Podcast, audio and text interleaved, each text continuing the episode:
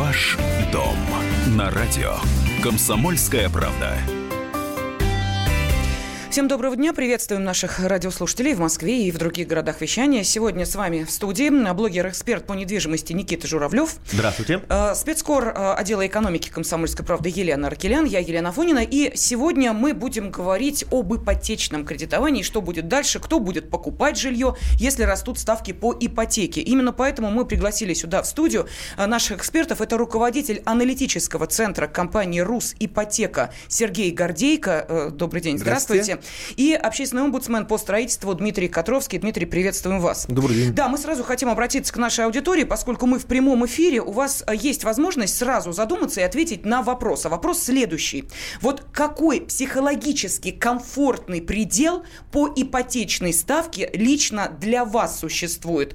8, 10, 12 процентов. Вот сколько больше уже некомфортно. Просто интересно будет э, узнать, э, насколько сейчас у нас разнятся мнения по этому поводу, какой комфортный предел, психологически комфортный предел по ипотечной ставке существует лично для вас. Пожалуйста, телефон прямого эфира 8 800 200 ровно 9702 и можете ваши комментарии присылать на WhatsApp и Viber плюс 7 967 200 ровно 9702. Ну вот прошедший 18 год был таким мажорным, поскольку был установлен новый рекорд ипотечного рынка, выдано полтора миллиона кредитов на 3 триллиона рублей. Что будет в этом году?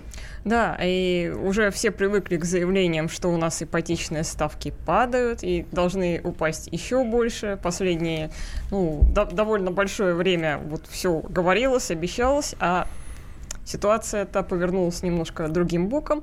И э, у многих вот сейчас, э, тех, кто э, собирался купить квартиру, может быть, но откладывал, сейчас достаточно сильное разочарование, что а, а как же, и что же теперь делать-то? Э, надо ждать, э, есть ли надежда, что ставка все-таки, может быть, немного упадет, или все, теперь надо жить э, и рассчитывать именно вот на ту ситуацию, в которой или, может быть, она наоборот будет хуже. И, э, собственно, для этого мы сегодня и позвали наших дорогих экспертов, чтобы услышать их мнение. Да, Сергей, ну, основной вопрос, конечно, заключается в том, что если перспектива падения ипотечные ставки, да, потому что мы видели прошлый год, это 9,5, 9,2, а сейчас мы наблюдаем уже 11,5, угу. то есть, ну, э, и сейчас идут еще, грядут новые изменения, и все говорят, что будут цены повышаться, и люди побежали покупать новостройки, не покупать, вот если перспектива падения ипотечной ставки, и по вашему мнению, какая она должна быть в нашем сегодняшнем экономическом состоянии? Ипотека э, у нас занимает достаточно большую долю жизни людей, ну, учитывая, что у нас заемщиков там уже почти там 6 миллионов, и э, полтора миллиона людей получили, семей, кредит в этом году. Соответственно, э, тренды, которые начинаются, не могут по э, удару там, пальца, щелчку заканчиваться. Вот с июля прошлого года начался тренд повышения э, он э, по оптимистичным прогнозам должен закончиться в апреле месяце. То есть до этого момента все будут повышать. Кто по чуть-чуть, кто побольше и так далее. Начиная с апреля это мой личный оптимистичный прогноз на основании там, многолетней статистики и анализа психологии поведения кредиторов и анализа структуры нашего ипотечного рынка, которая специфическая и отличающая всего мира. Так вот, начиная с апреля или мая ставки начнут потихонечку снижаться, если перевести это в цифровое выражение э, 2018 год средняя ставка по всем выданным кредитам за год составила 9,6%. Э, это такой предварительный расчет. А в следующем году, несмотря на тренд повышения, она не превысит 10%.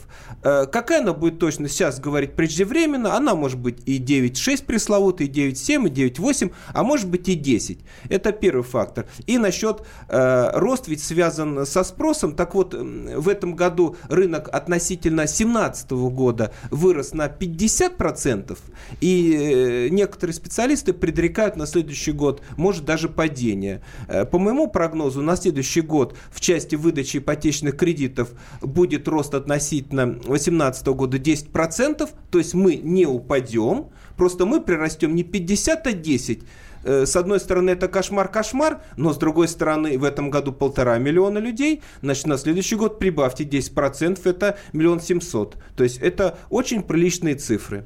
Поэтому э, Мы ожидаем плану подъема, а потом тихого, спокойного снижения. Сергей, ну все-таки, по вашему мнению, какая должна быть у нас ипотечная ставка, чтобы людям было комфортно брать ипотеку, не бояться и комфортно существовать в сегодняшних реалиях? Это, там 10% или 6%. Нам государство говорит, сделаем 8. Ну до 8 нам еще как, когда, когда, когда Африке. Да, понятно, что чем меньше, тем лучше, но есть ага. объективная реальность, э, и мы не можем ее не учитывать. Значит, объективная реальность, она связана не только с интересами угу. граждан, но, извините, с интересами кредиторов. Э, потому что ипотечный кредит, вообще-то говоря, выдается с целью получения процентного дохода банка и, соответственно, выдавать себе в убыток никто не будет. Поэтому мы должны смотреть на то, что происходит на рынке, сколько стоят депозиты, сколько ключевая ставка Центробанка и так далее. Можно сделать э, два индикатора для ну, такого более-менее конкретного разговора. Первый индикатор – запретительная ставка психологически с точки зрения многих экспертов – это 12%.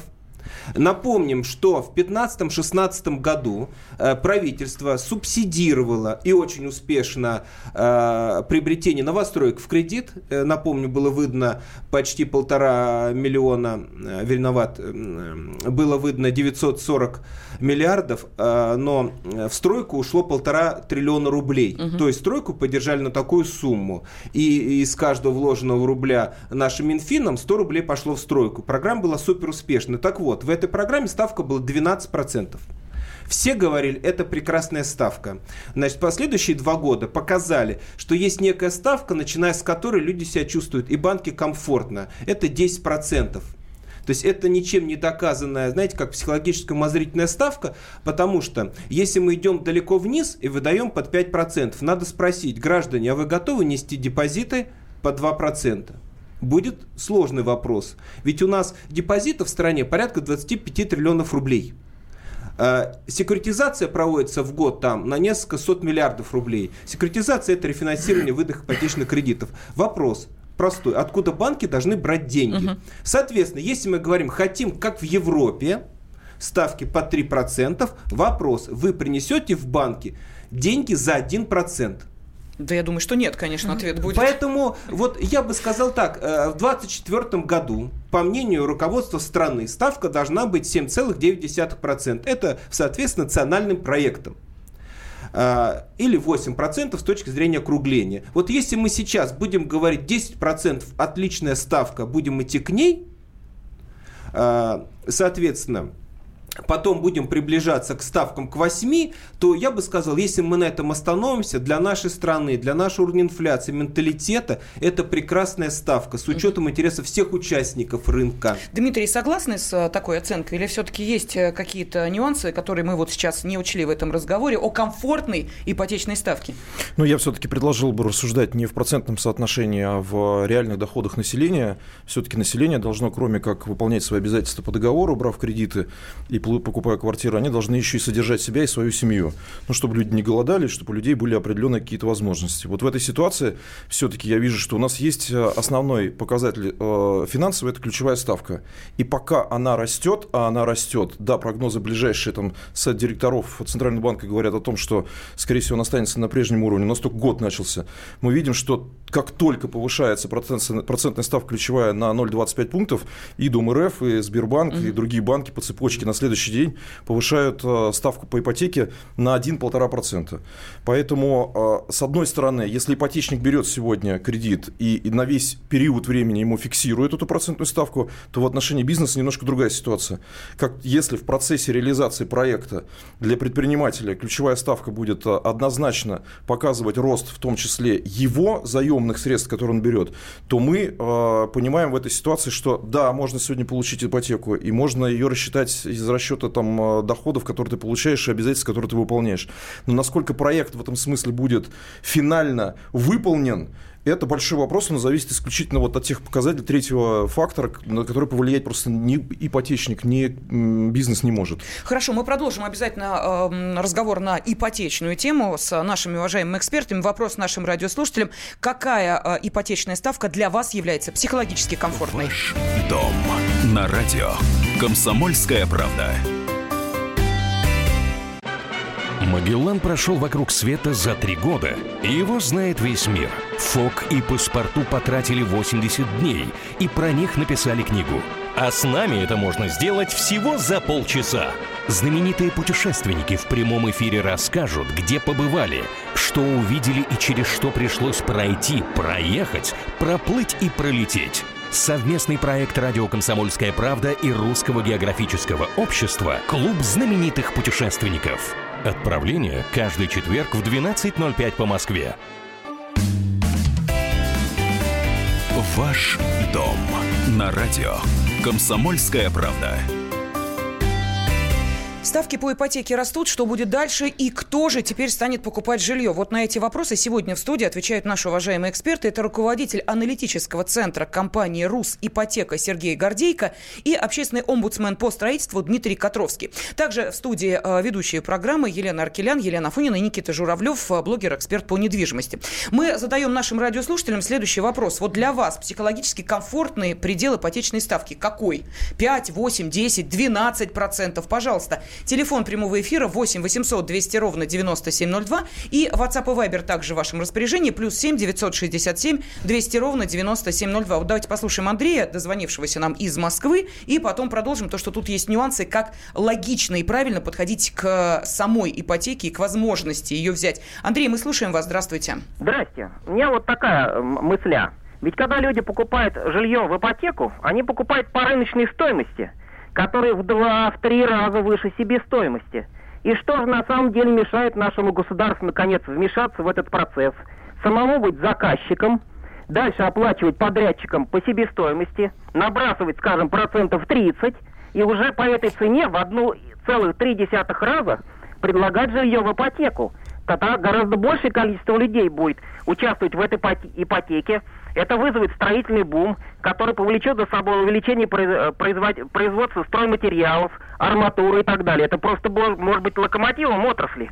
Почему мы выкручиваем Э, э, руки людям и заставляем их в два-три раза переплачивать. Мы поняли, Андрей, спасибо. Общественный омбудсмен по строительству Дмитрий Котровский сейчас вот проанализирует э, вашу логическую цепочку, насколько это возможно и осуществимо в наших реалиях. Ну, давайте, Дмитрий, Ну, давайте ответить. просто, если действительно есть такие проекты, в которых есть такая маржинальность, надо вообще дербанить, отнимать просто всю собственность, вот разворачивать все это, весь этот процесс. Другая сторона, что мы в конце прошлого года на площадке э, уполномоченного по правам предпринимателей Бориса Юрьевича Титова и Института Столыпина мы делали всероссийский отчет. По России рентабельность в строительном э, бизнесе 1,2%. То есть, если, например, брать 60 отраслей, которые там рассматривались, мы находимся в списке пятой снизу. Поэтому вот при такой рентабельности, конечно, никакой речи не может идти там о увеличении от себестоимости продажной цены в 2-3 раза. Таких прибылей уже давно у застройщиков нет. Более, более того, их нет даже в московском регионе. И тут же вопрос еще раз. Э, если есть выбор, как, тот, который может сделать покупатель, но тогда зачем э, рисковать, э, покупая себе квартиру, если можно обратить внимание на вторичное жилье, которое сегодня, а, новое, соответствует абсолютно всем показателям, техническим характеристикам, которые есть, и более того, вы сокращаете все свои затраты, если вы попадаете в эту сделку. Зачем э, экспериментировать и рисковать вот э, в отношении там новых проектов? Мы не знаем про, про проекты с такой рентабельностью. Может быть, это, конечно, касается элитного строительства, вот в элитном строительстве строительства, да, такое может быть. Но доля ипотеки там, во-первых, очень низкая, количество потребителей, интересантов в отношении таких проектов тоже очень низкое. Я бы не стал бы говорить о нацпроекте, о доступном жилье с привязкой вот к таким угу. репликам и таким показателям. Честно, это просто, ну... Это миф. Это миф. Это, наверное, начало 2000-х годов, когда строилось хорошего жилья очень мало, и люди были голодные до угу. качества определенного, имели деньги и в долларовом эквиваленте, и готовы были покупать, да, наверное, но на сегодняшний день, конечно, такого на рынке не существует. Иначе бы не возникало бы э, показателей, тех, которые требуют сейчас Домара к своим заемщикам, я имею в виду сейчас застройщиков, коэффициент 1,25 маржинальности, который они хотят применять, они считают, что все, вот в этом случае они там готовы э, такие проекты финансировать финансировать. То есть тут вообще вопрос уже до маржинальности 25% дойти. Ну, мы с вами понимаем, что это mm-hmm. не в 2, и не в 3, и не, и не на 50% там разница в стоимости. Поэтому это какой-то ну, странный показатель, о котором говорит слушатель. Да, я все-таки перевел бы историю в деньги, да, то есть показатели процентной ставки, и Сергей хотел поговорить, вот э, мы говорим там, какая должна быть э, процентная ставка, вот насколько люди понимают, сколько это в деньгах. Вот если мы переведем эти проценты в деньги, сколько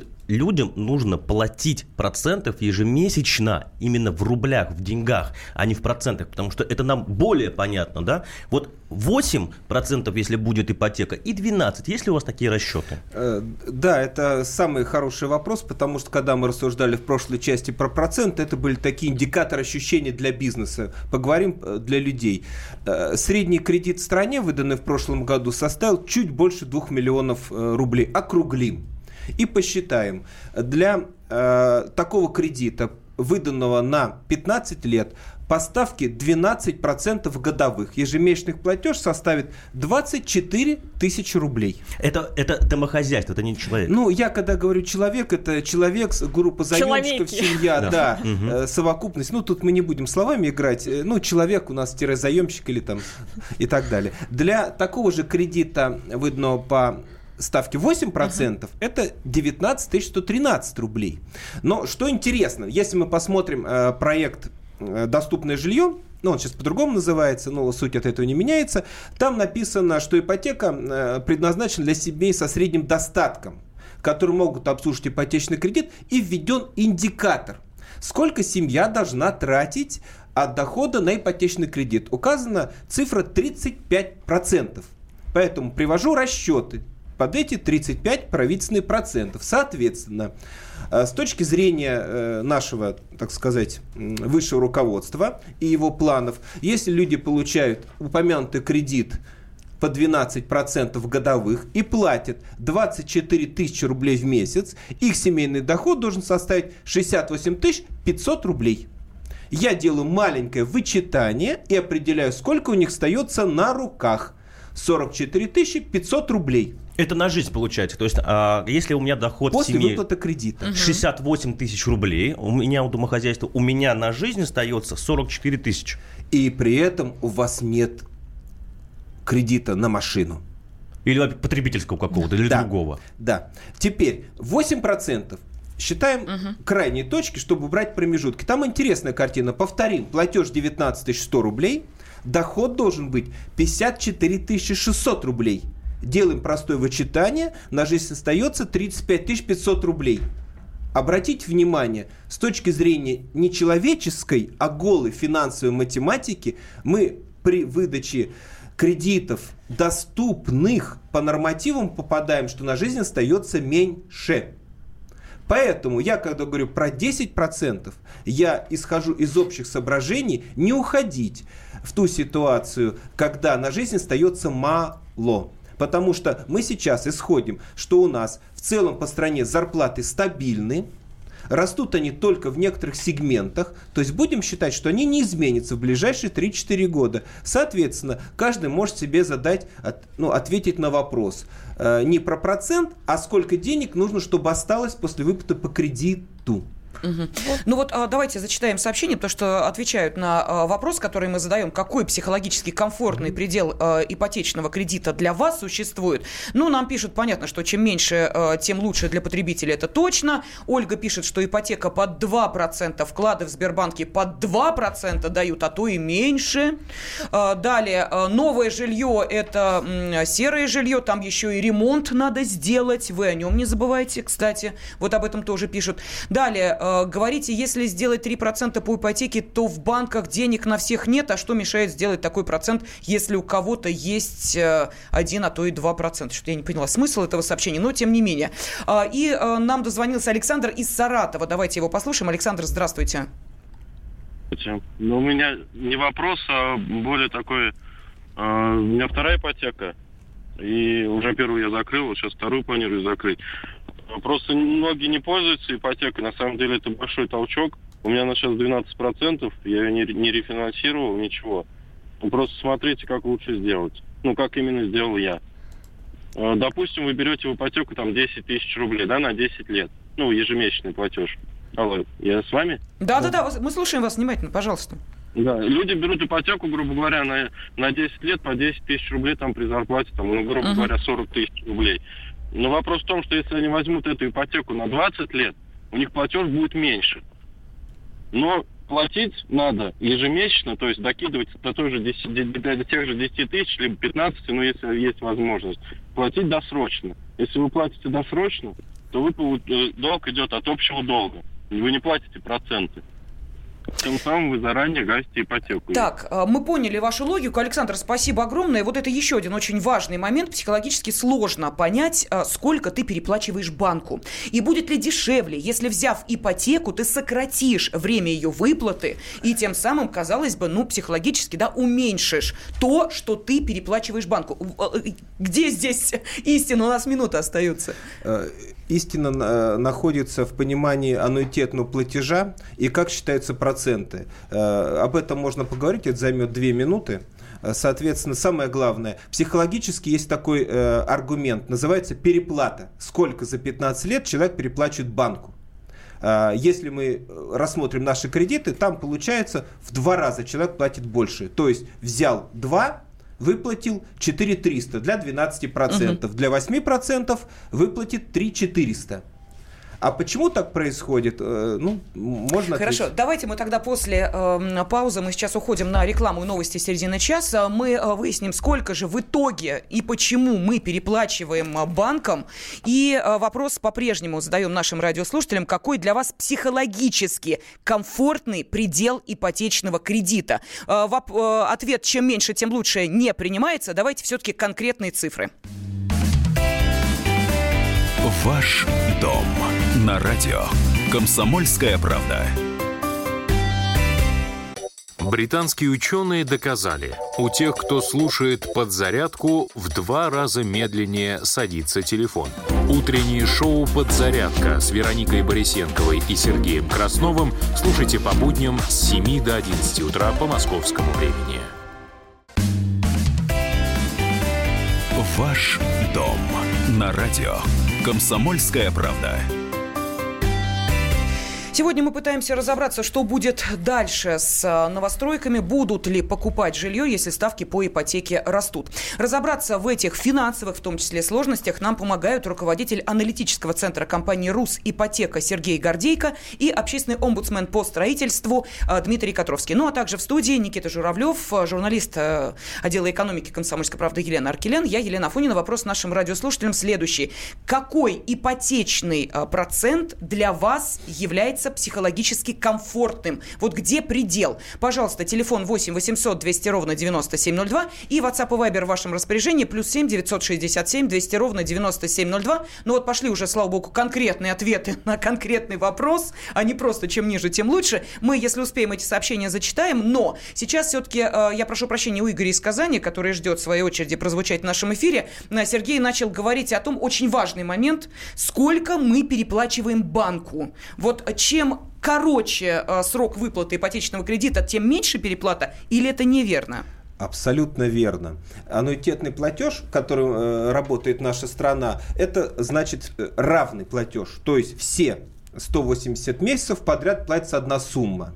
И здесь есть некий компромисс. Ведь э, мы хотим получить, мы как потребители, сумму кредита побольше при одной и той же зарплате. И так работает формула, что э, до 15 лет она растет очень э, быстро. То есть чем э, длиннее срок, тем больше берем денег. От 15 до 20, ну это степенная функция, рост замедляется. После 20 брать э, лет кредит, его брать бессмысленно. Но надо вспомнить, что если мы берем кредит на 5 лет, переплата маленькая, но требования к зарплате растут кратно. Поэтому, исходя из этого, у нас в течение последних пяти лет средний срок выданных кредитов, вот эти пресловутые 15 лет, 180 плюс-минус месяцев. Угу. То есть своим умом народ дошел до этих всех расчетов, калькуляторами все научились пользоваться ипотечными, и все прекрасно понимают, это оптимально. Но скажу следующее, если бы ставки были 5%, я бы всем рекомендовал брать 20-25, но это не наша жизнь, и поэтому наша математика российская сегодня говорит 180 месяцев – правильный срок, компромисс между требованием к зарплате, выплатам и переплате. Давайте послушаем э, из Казани звонок. Игорь, пожалуйста, вы в эфире. А, Здравствуйте, я конкретный пример приведу. Примерно в 2007 или 2008 году была такая программа у Сбербанка 10-10-10. И вот по этой программе мы э, взяли в Питере квартиру, стоило 3600, э, дом заканчивался строить, прекрасную квартиру вовремя все сдали, 65 квадратных метров. Так вот, жила дочь, э, и мы э, снимали в Питере, и мы снимали квартиру, платили 28 тысяч. Э, Мы посчитали, решили, что правильнее взять ипотеку, потому что сейчас мы погасили за 7 лет, потому что сейчас эта квартира уже стоит 7 миллионов, хотя она стоила 3 600. Даже если бы банку переплатили мы э, порядка там 60, наверное, грубо говоря, э, процентов, платежи у меня были не аннуитетные, а были по уменьшению. Вот. То все равно это выгоднее, так как мы, во-первых, дочь жила, нам не нужно было тратить деньги на аренду жилья. Второе, цена квартиры за это время выросла практически в два раза. Еще сотрудница у меня в Казани, я пример приведу, мы делали расчеты. Вот брать сейчас ипотеку или нет, даже по те же пресловутые там 12-13 процентов. Нужно иметь в виду следующее, что, что во-первых, ты получаешь жилье, в котором можешь жить, тебе не нужны другие затраты. Второе, стоимость жилья растет. И третье, что в этот период времени, там 10-15 лет, вот это правильно сказали, я поддерживаю 15 лет, мы не понимаем, как изменится ситуация в стране и как вырастут зарплаты. Если будет какая-то бешеная инфляция, договор с банком, он как был, так и останется под эти суммы. Но зарплаты за это время могут вырасти уже и в полтора, и в два, и в три раза.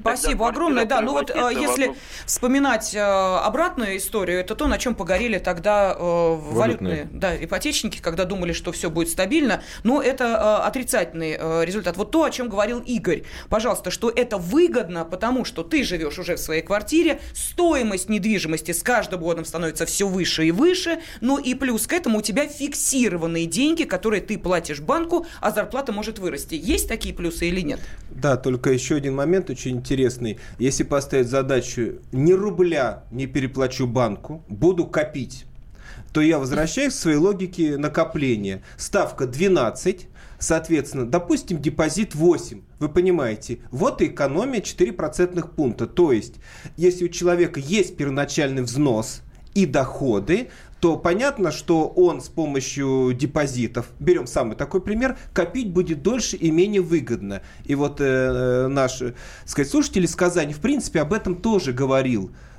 Поэтому Так, ну вот, э, да, Лен. А, просто по ходу дела Вот, тут в вопросах а, Мгм. очень четко прослеживаются два убеждения. Ставка должна быть, как в Европе, 1-2%.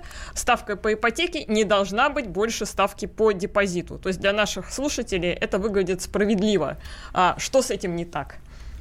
С этим не так. У нас ипотека э, является коммерческим продуктом, а не социальной раздачей денег. Соответственно, тот, кто ипотеку выдает, банк, он должен иметь ресурсы. Ресурсы стоят, операционная работа стоит. Как минимум надо добавлять, ну давайте так, 2%. Ну просто иначе не сойдется. За чей счет праздник? Ответ.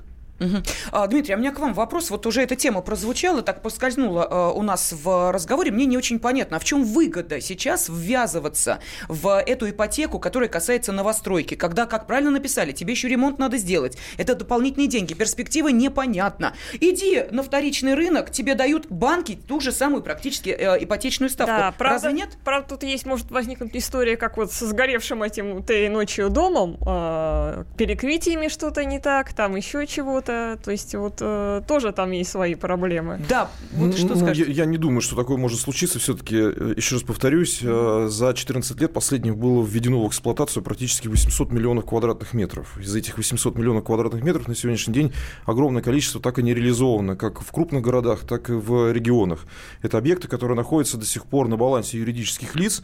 Юридические лица, ну, на сегодняшний день по разным показателям, либо стратегию выстраивают, чтобы превращать это уже более-менее там готовое жилье, сдавать, например, в аренду, чтобы хотя бы гасить имущественные налоги свои, которые несут и бремя содержания. Я все-таки вернулся бы к предпринимателю, который э, в одночасье остался без возможности альтернативы получения денег. То есть раньше можно было бесплатно деньги получать у дольщика и, в общем-то, делить себя, уважаемого предпринимателя, на две категории. Хочу попытаться сделать хорошо или украду деньги, значит, и не дострою этот дом. А тут ситуация получается такова, что теперь единственный источник доходов – это банк, который будет принимать денежные средства у населения на escrow счет. Но еще раз я подчеркну и вижу ситуацию, когда людям я вижу просто их, их сегодняшнее состояние, выгоднее и правильнее взять вторичное жилье, а не наблюдать новостройку, даже если она там динамично, быстро, бурно строится. Зачем? Это дополнительные для него затраты. Только в случае, если семья не планирует через 2-3 года рождения ребенка, что пока живет со своими родными и понимает, что через какое-то время она там готова переехать, или какая-то локация этой стройки такая, что просто ну, невозможно, хочется жить прямо исключительно в этом доме. Но это же сегодня не совсем соответствует реалиям, эконо- экономическим реалиям э, и населения, и в стране. Все-таки люди принимают решение о покупке квартиры, потому что все, они должны сегодня этот вопрос для себя жизненный, качественно исправить. И если мы говорим о том, что у нас показатели одинаковые по процентной ставке по ипотеке, регулятор должен в данном случае включиться в этот процесс, регулятор должен понять, какой спрос нужно соотнести на новостройки, потому что это же вы поставили задачу стране к 2024 году вводить 120 миллионов квадратных метров. Ну хорошо, государство может делать это самостоятельно собствен- собственными структурами? Нет. Будет ли он привлекать для этого средний крупный бизнес? Безусловно. Крупный бизнес должен показывать финансовые модели, в том числе то, что он заработал, из чего он должен в казну, в бюджет государства перечислять налоги, которые ему требуются. Или мы хотим, чтобы это находилось все на грани 0 в 0, за- э, затраты э, будут равны, собственно, привлеченным денег, деньгам даже через искроу счета. Такой бизнес же вообще никому будет не нужен. Это отрасль, которая будет экономить на всем. Э, Кстати, при сравнении вторичное качество и первичное качество, уверяю вас, там, где нужно будет считать деньги, где нужно будет снижать себестоимость, да так, чтобы вас еще за руку не поймали, уверяю, это будет и на строительных материалах сказываться, это будет контрафакт, который будет поступать на стройки, это будут непонятно какие замены одного и другого, где где-нибудь что-нибудь сопоставимо будет с требованиями, нормативами возникать. И поэтому ту первичку, к которой мы привыкли до, грубо говоря, 17-18 года, и то первичное жилье, которое будет в таких объемах возводиться на, в ближайшие 5,5 лет, я думаю, что это будет разное качество, на которое нужно будет смотреть. Тут же еще один вопрос, не совсем как бы тема этой сегодняшней там передачи. У нас на самом деле строительный сектор не совсем готов к 120 миллионам квадратных метров. У нас надо производить строительных материалов столько, сколько нужно будет для возведения этих 120 миллионов квадратных метров. И если именно э, строительный сектор не э, застройщики, которые просто как конструктор собирают дом, а производители строительных материалов вовремя не подстроятся под эти процессы, потому что это не на щелчок завтра вот надо вот возвести метры квадратные, и вот, значит, со складов начинает движение какого-то товара, то мы с вами еще увидим рост стоимости квадратного метра, потому что если не будет хватать строительных материалов, просто цена будет расти. И это тоже момент, который нужно, нужно для, себя, для, для себя учесть, закладывать его, а- анализировать и строить определенные прогнозы и стратегию.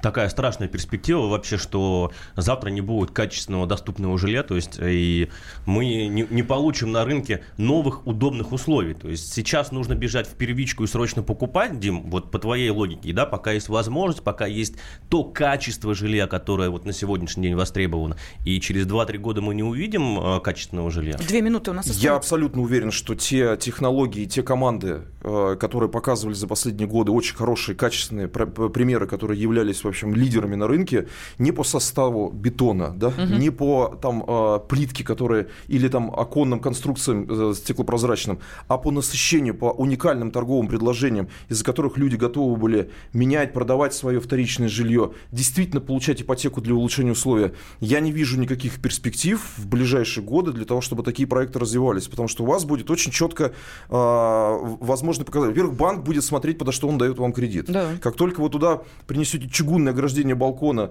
какие-нибудь стеклопакеты из дерева, там трех, трехпакетные, когда у вас будет, например, там отделка в холл, холлов вестибюле и всего остального, вам уже будут смотреть на себестоимость. Сейчас это очень важно, потому что подтянется в ГИСС инструмент э, Ми- Министерства строительства и банк, который будет вам выдавать деньги, те, которые э, ваши бы- бывшие дольщики, а теперь искровщики будут нести на расчетный счет, банк перед тем, как вообще вам выдать это проектное финансирование, будет действительно смотреть на то, насколько ваша сегодняшняя цена находится в рынке, насколько ваш продукт будут покупать. И здесь вопрос не насыщения по уникальным торговым предложениям, а просто потому, что ваш продукт по цене будет неподъемным для тех людей, для которых инструмент приобретения будет являться не из кубышки накопленные средства, а именно ипотека, которая будет ложиться в конкретные документы. Предоставь два НДФЛ, покажи, сколько ты сегодня зарабатываешь. И вот банк на... Более того, вы же знаете, что Сбербанк, например, планирует повысить первоначальный взнос, уйти от 10-15%, потому что считает, что это не очень качественная выдача ипотека. То есть заградительные истории, мы будем их наблюдать, мы будем их видеть.